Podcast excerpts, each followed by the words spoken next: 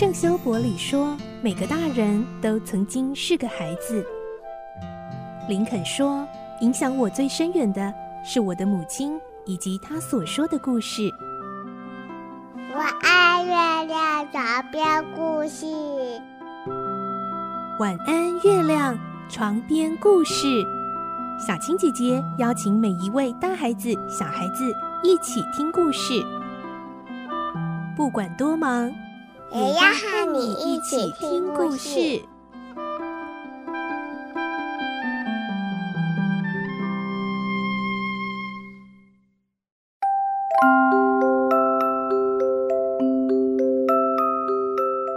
晚安，欢迎你和我们一起听故事。我是小青姐姐，我们继续来听《孤女努力记》的故事。今天是三十四集。罗莎莉听到佩林要当彭达福老先生的秘书，让她非常的吃惊，真心的替佩林感到开心。来听今天的故事，《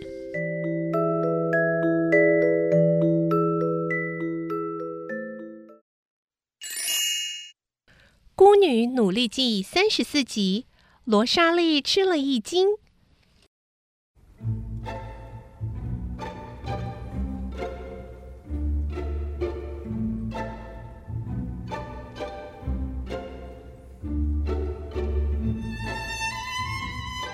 过了一会儿，佩林从会计处领到了一张支票，就到村子那家最大的百货店购买他所需要的东西。那家百货店的橱窗里陈设着很多华丽的上衣和裙子，还有各式各样的帽子和鞋子。佩林在橱窗外面看得眼花缭乱，一时竟不敢走进去。好不容易，他才鼓起勇气走了进去。刚开始，店员都不大注意他。等到他拿出那张支票时，才有人过来和他打招呼。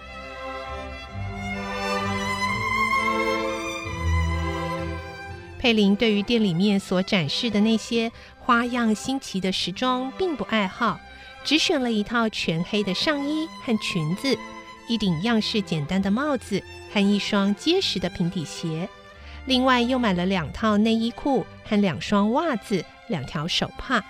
对佩林来说，这是有生以来第一次买这么多东西。那套现成的黑色衣裙，因为尺寸宽大了些，不得不稍微修改一下。等到一切都弄妥当，已经是傍晚时分了。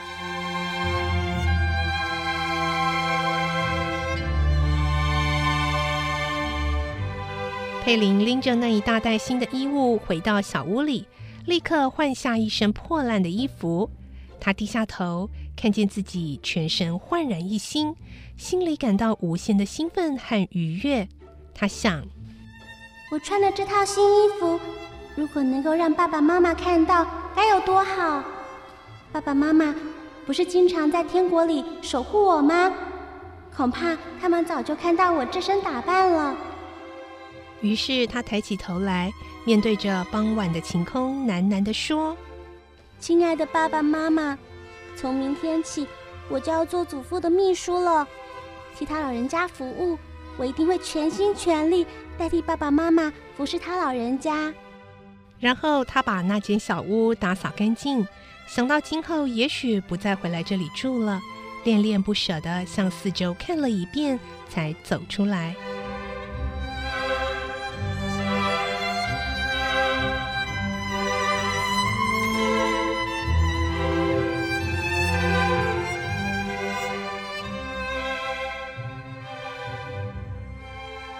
入既然多了，佩林就想去罗莎莉那里租一间比较好的房间。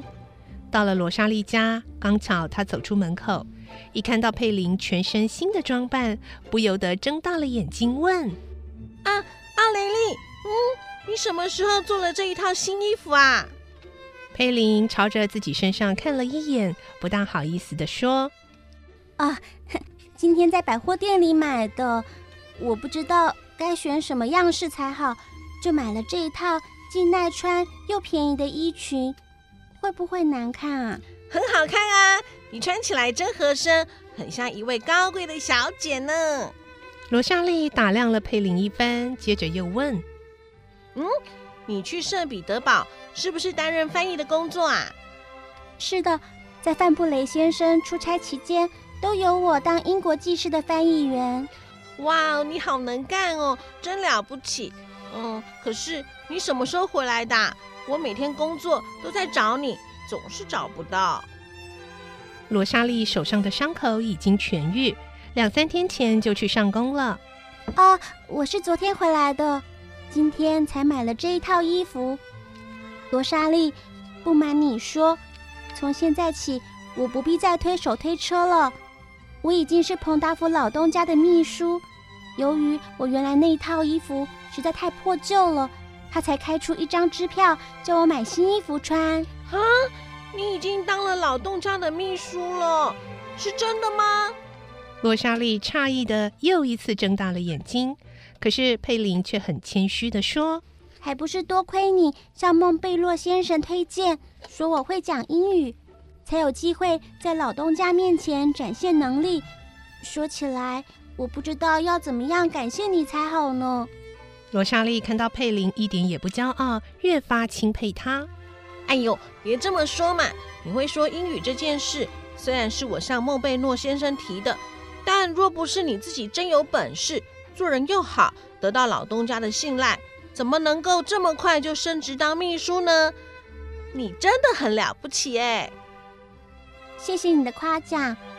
呃，我不能永远在那一间小屋子住下去，所以想来这里租房子住。你的祖母在家吗？在店里，我找她来好了。啊，不，还是我自己去吧。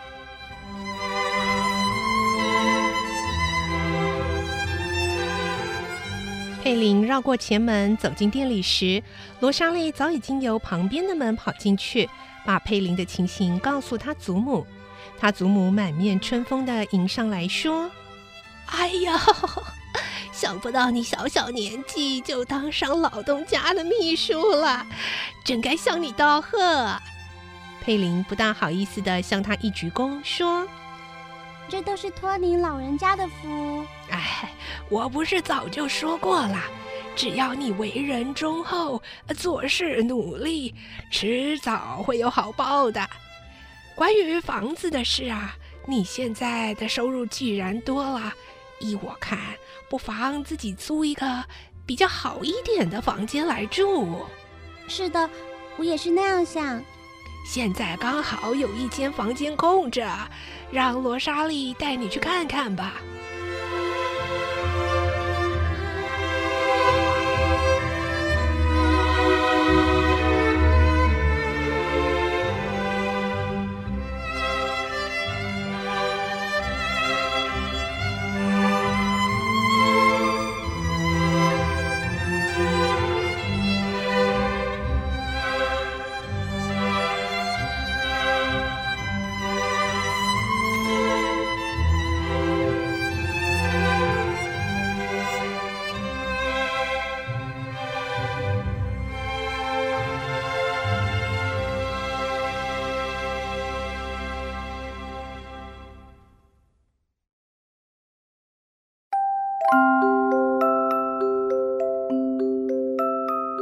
今天的故事就听到这里喽，明天再继续来听《孤女努力记》。我是小青姐姐，祝你有个好梦，晚安，拜拜。小朋友要睡觉了，晚安。